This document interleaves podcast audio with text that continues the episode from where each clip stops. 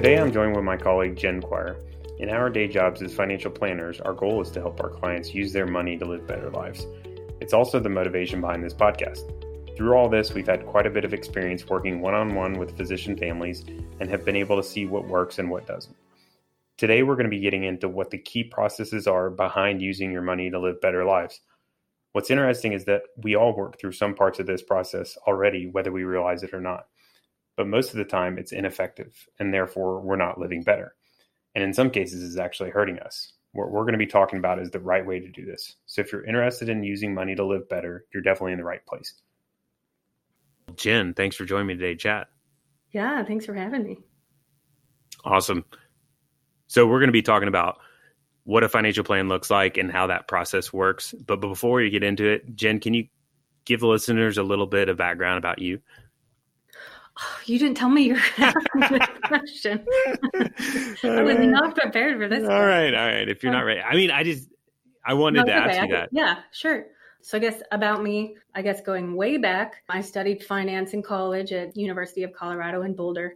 So that was kind of where I got my, you know, my start was um, in college. And throughout college, I had a series of internships in Raymond James and kind of got my first professional experience there and kind of got an idea of what the world of, you know, personal finance looked like and really developed an interest for it there. And then my husband's job actually ended up bringing us to Lexington, Kentucky, where I ended up working with you, Daniel, at Northwestern Mutual. So then we worked there from 2009 to 2014, and then came over to Wrenne Financial Planning. So been here since then. So I guess I've been working in, you know, financial industry in some capacity, one capacity or another, since about 2008. Yeah, it's been quite a while. How many years have we worked together? 10 years, right? Since 2009. Or, so, no, yeah, more than 10 11, years. 11. Gosh, crazy. So, we're talking about the financial planning process and, you know, what a financial plan looks like. It's a broad topic and also, you know, varies by person, but we want to try to help the listeners kind of start to understand the steps that it entails and we'll talk through some of those different steps and what that looks like and maybe throw out some action items and ideas for how to work through that so jen just i guess from a starting point how would you break down like what is a financial plan maybe for starters sure so i think you know a financial plan can look different depending on who you ask but hopefully a big picture of a financial plan is a some sort of written document that's kind of your roadmap. You know, what are your goals? How are you going to achieve them? Do you have a timeline for achieving these? Who's responsible for doing it? Is it you? Is it your spouse? Who's going to keep you accountable? You know, some something that's written and is going to help you, you know, kind of get from where you are today to, you know, ultimately where you want to be. Yeah. So Jen's a financial planner now. So what, that's really our job is we help people work through this process of creating their financial plan. And so maybe a good starting point would be to kind of iron out what that process looks like. So I like to break it down between, you know, different the big segments that we work through. So the first segment is organizing your numbers, your financial numbers. The second is clarifying values and goals, kind of like where you want to go, what's most important. The third is analyzing. And the fourth is deciding. And then the fifth is executing on that. And so if we're starting with organizing the numbers, so Jen, like what does that look like? Yeah. So, you know, if you're our client specifically, our organizing meeting, we usually call it our onboarding meeting and that one we're you know we're looking at a bunch of different spreadsheets and we have some account aggregation systems that we look at and you know some online share files that we have so, really, our first step in working together is figuring out what you have. What do you already have in place? So, we'll develop kind of a basic balance sheet, figure out what assets you have, what liabilities you have. We'll help you develop a basic budget. You know, where's your money going? That's always a challenge for people. You know, most people don't know exactly where every dollar is going, but let's at least get a big picture, a general idea of where we think most of our money is going. You know, we'll draft an income statement or a cash flow statement of you know, kind of what's going in, what do we think's going out, do we have any sort of surplus? Just a good starting foundation, you know, and then we'll look at some insurance summaries, some investment summaries, things like that, just so we have a good inventory of what you are, of what you have going on. That's our baseline before we can really get an idea of, you know, what you're missing or what opportunities we have for improvement. We have to really understand what you already have in place. Yeah, the way I think of it is like we're trying to get your entire financial picture on like one page or, you know, a couple of pages, trying to boil it all down. And uh, Jen mentioned net worth or your financial statement, sometimes people call it. That's always a really good tool to help you start to think about all the different assets you have and debts that you have. And then cash flow, you mentioned as well. That's another good tool to kind of start helping you think big picture. Where does my income go between the broad categories? What do you think people struggle with getting organized? I think people get overwhelmed because they feel like everything needs to be perfect before they develop a relationship with a planner. They're you know mm-hmm. I, I, have to have all this information prepared before i reach out to someone because i know they're going to ask for it or things like that. But it, you know it's all a process. We can help you locate things. We can help you figure out where your accounts are where those insurance policies are. You know no one knows where no one knows where everything is. Almost everyone in that first meeting is like hey you know i know i have this. I don't know exactly where it is or how much money is in there. So, you know, not everything has to be perfect. We can work together to figure out what you have and where it is. And, you know, that's all part of the process. That's a big part of it is just helping you get organized. So, you know, things don't have to be perfect. And we certainly don't expect that. Yeah. And I think so if you're doing it on your own, on the other hand, um, you know, I think everyone should be keeping their finances organized and i think you can always get better at it but you know if you're doing it on your own I think a good way to kind of work through that is is just to have kind of some of those spreadsheets like we threw out and just kind of getting it all on paper and you know documenting. Like we were saying you want to know where everything's at and you know what's going on. Ideally somebody else can look at it like your spouse. To me it needs to be organized to the point where if i'm not around she can pick it up and like know, you know, not exactly, but like generally what's going on. I think that's a good when you're there, that's kind of where you want to be at a minimum as far as I would consider that, you know, pretty organized financially. Yeah, and if you can store things electronically, you know, we see that a lot with people with tax returns or disability insurance policies, things like that. Or, you know, I'll have to find that and scan it to you. Like, do things electronically as much as you can. It just seems to make things easier. It's easier mm-hmm. to organize, it's easier to share with people. It's easier, like you said, to share with your spouse if they need to access it or, you know, someone else in the case of an emergency. Just makes your life easier, makes makes it easier to keep things organized. Yeah, electronic is awesome. I'll throw out password manager. That's huge yeah. because, well, we know firsthand, you know, working with people, most people just don't know all their passwords. And if they do, maybe they have them written on their cell phone in their notes section, and that'd be very easy to, you know, hack, I guess. But oh, yeah, we've people come in with password notebooks, like written password notebooks, and we're like, no, you can't have that. Yeah. So having all your passwords in a password manager, at a minimum, it's going to save you time, but it allows. So for example, if I'm going to document all my assets and debts, if I have a password manager, it's going to take me five minutes because I can just quickly log into all the different accounts. Versus if I have no idea what my passwords are, it's going to take me five minutes per account because I have to forget my password, log back in, you know, do all that stuff. Other, you got other tools that come to mind, Jen, on your end that that kind of to help facilitate that.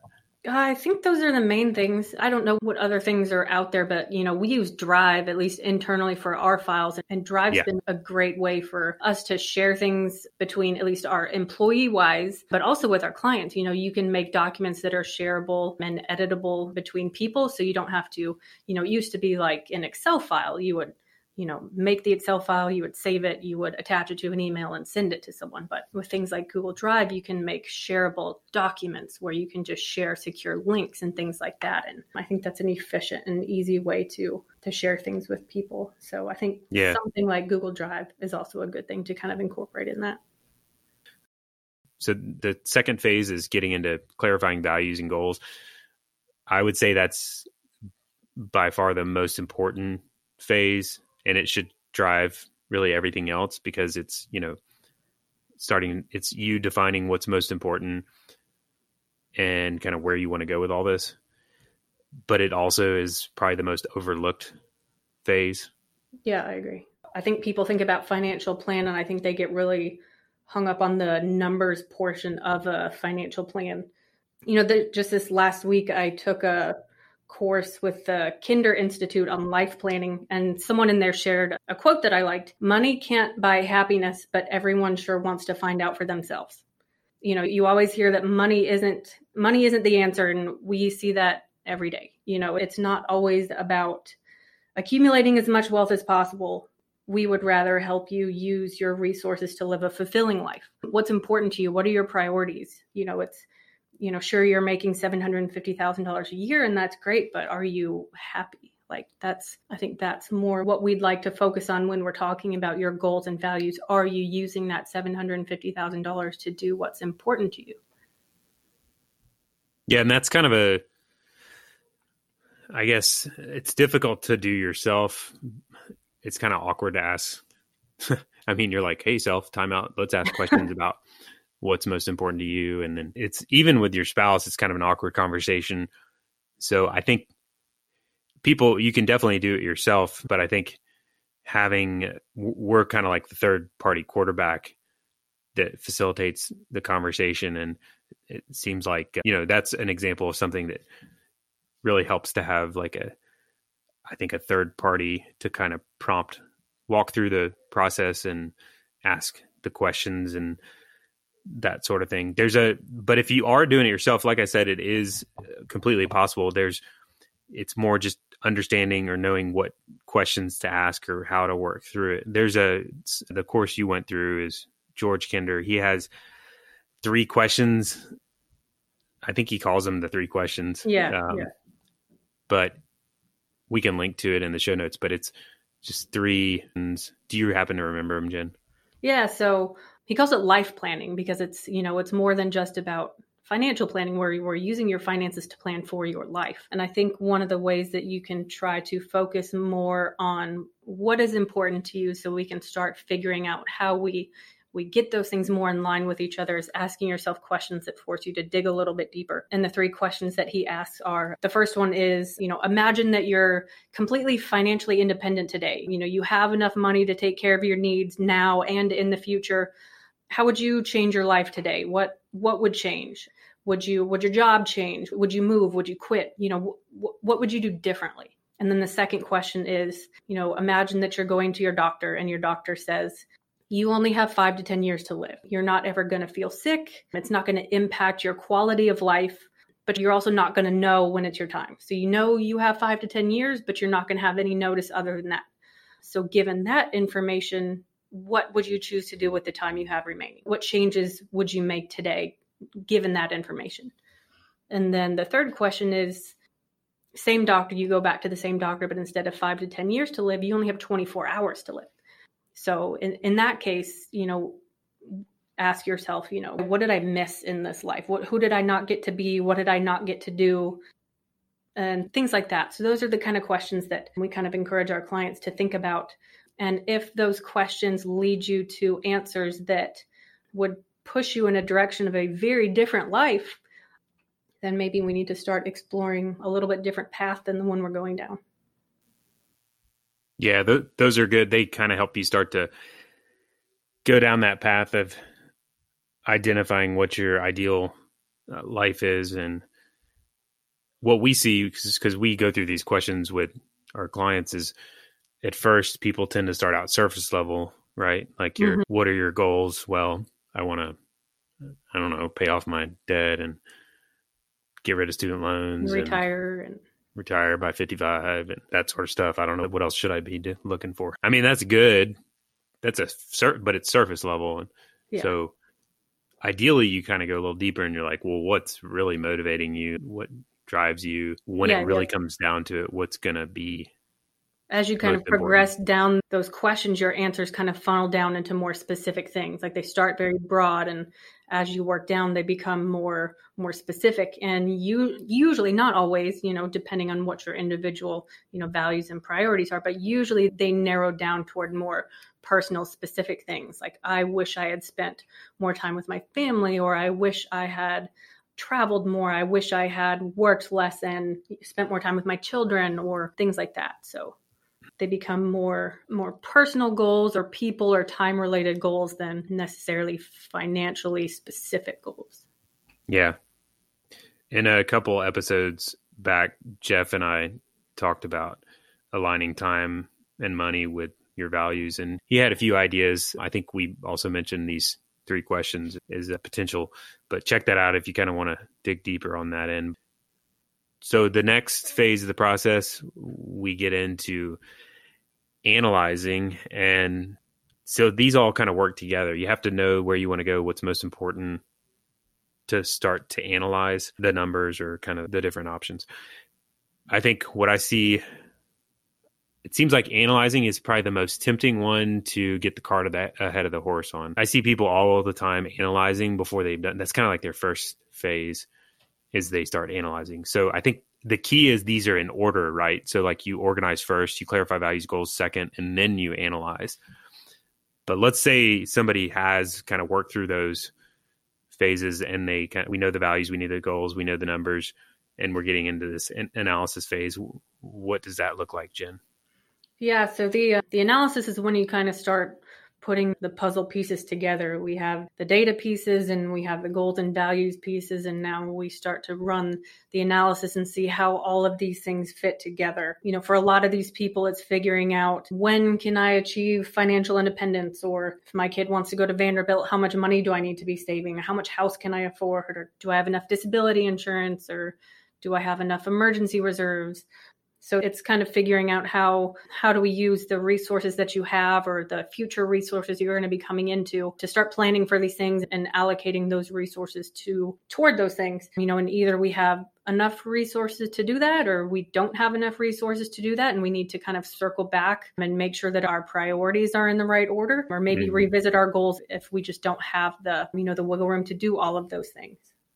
I kind of think of it like we're charting out the paths the potential paths. So mm-hmm. it's like a map, and we're sitting at point A, and we're starting to. So there's a million ways to point B. We're just starting to identify all the different ways to get from point A to point B. We're not like taking a step forward yet. We're just saying, okay, based on what's most important to you and what your resources are, let's chart out all the different paths to kind of you could take. lay it all out on the table. Yeah, yeah, I agree. And so analysis is very dependent on the goals and the situation. It's and that's partly why I think it's problematic to make that the first step. When I used to speak more regularly to groups, one of the most common questions I would get is should I invest or pay off debt? That was just a common question. It's a good question, but mm-hmm. it's like analysis kind of question, you know? So I always felt dodgy when I answered it because I'm like, well, you need to organize your numbers and clarify your values and goals, but, and they don't want to hear that answer in it. So but that's the true answer is like you really i have no idea like is i don't n- know which one and we do. get that with the house question it's one of the first i think yes. people reach out to us a lot in the transition phase a lot and they say you know i, I really want to make sure i'm not making a dumb decision with my house this is what i make can i afford this house and we're like I, I wish I could tell you. And, you know, I, I know that you don't want to hear me tell you that I don't have the information to to tell you yes or no, but we really do have to dig into the numbers before I can tell you if that is or is not okay. It's based on so much more than just what you make. Yeah. So you can use rules of thumb. You can use, you know, you can analyze before you know your values, goals, and numbers, but it's definitely not going to be the best outcome.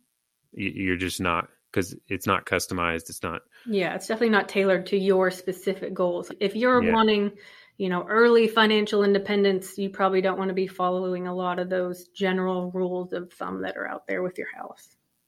Yeah. So the analysis phase is very much varies based on circumstances and it can get really complicated, but it can also be really, really simple. So that's, uh, it, you know, it, that it's a very broad, I guess, topic, but the main thing is getting it in the right order. Yeah. So once you analyze, once you know your different paths available, you know, say there's a hundred choices of paths to get from point A to point B. The next phase is just to pick the path. You know, basically, you're going to say that's the one, that's the direction I want to go. And so that is, it's kind of like a different skill set. I think some people get hung up on that. Like, for instance, they're like, I have a hundred choices. I can't decide. Yeah. Yeah. So that's my first thought that comes to mind as far as how you know, the challenge with deciding is there's a hundred choices or more than that potentially. Mm-hmm. So how do you start to what's the hangups that you see there, Jen? What how do you work through that process? Yeah, I think, you know, kind of depending on the person, there are tons of hangups. You know, one one of the hangups we see a lot are, you know, the analysis paralysis. I have 500 choices. How do I figure out which of these things I want to focus on? and you know it's whatever the best path is you know it, it's not always necessarily concrete answer we work with a lot of people who are in transition phases and you know it's not necessarily that this is certainly the right thing to do or certainly the wrong thing to do so i think it's okay to not always necessarily know the right answer in the moment. I think what is important is to make sure that we have your priorities right. And once we're sure that we have your priorities right then we can make sure that we're you know we're kind of populating your to-do list based on those priorities or your time sensitive and mm-hmm. kind of focusing on one thing at a time. You know it's not we don't have to do all of these you know 50 things on your to-do list. I think it's more about always having a next step and always focusing on moving forward always having a next meeting you know even if it's a baby step that we're making that we're just we're always making some sort of progress because it's easy mm-hmm. to it's easy to see 50 things on your to-do list and just giving up so the last phase that we get into is actually executing on that. So you've decided which direction you want to go. Then it's a matter of taking, starting to take steps forward. I think this kind of like the analyzing thing, this one, people get the cart ahead of the horse as well, and maybe even are executing without doing any of the steps. And I think that's that's where a lot of problems come up, where it's you're unlikely to make a good decision and typically, the driving force behind it when you've done none of the steps and then you're executing is emotions. I think going back to the house example, that's we see that happen quite a bit. But what's the difference before we get into executing? What's the okay. difference between deciding and executing? Okay. I think the difference between deciding and executing and deciding we're figuring out which of these paths we actually want to go down of these you know, of, of all these options that we've talked about and these potential paths that we've gone over, which of these are we going to decide that we're going to go down? Once we've decided on that, we need to make our execution plan. We need to start working on our to do list. And once we get to that execution plan, we need to, I think it's important to set timelines. It's important to figure out who's going to be doing what and things like that. Because if you just make a, you know, an arbitrary to do list with no necessarily set deadlines or assigned to a, a person, is this your job? Is this your spouse's job? Is this the advisor's job? You know, I think it's good to assign ownership and deadlines to help, you know, enforce that accountability there. You know, yeah. lots of things get in the way. Time gets in the way. People don't like change and analysis yeah. paralysis. So, you know, it's ask for help. You know, that's why your advisors are here. Outsource things. So there's, you know, a million reasons not to do things, but, you know, you use the people that are there for you. And yeah. What I think is interesting about executing is, well, first of all, I think it's probably one of the ones people struggle with the most of all of them. They get to all through you know maybe they're going through this properly but then they get to the fifth step and they're like paralyzed or they just don't have the time or they forget about it. And so i think it's the easiest one one of the easier ones to kind of slip up on. I also think like i was saying before it's one of the it's commonly one of the ones where you get the cart ahead of the horse. And so i really think it comes down to working through the process properly and then asking yourself the question, what's going to get in the way of me getting it done? Because if you, and usually you know, you can kind of look at your past and identify what's the hurdles. But my favorite example of this is getting wills. yes. because we go through this process with really smart people all the time. We get all the way to step five. Everybody agrees. Everybody decides. It makes all the sense in the world. Nobody gets anything done.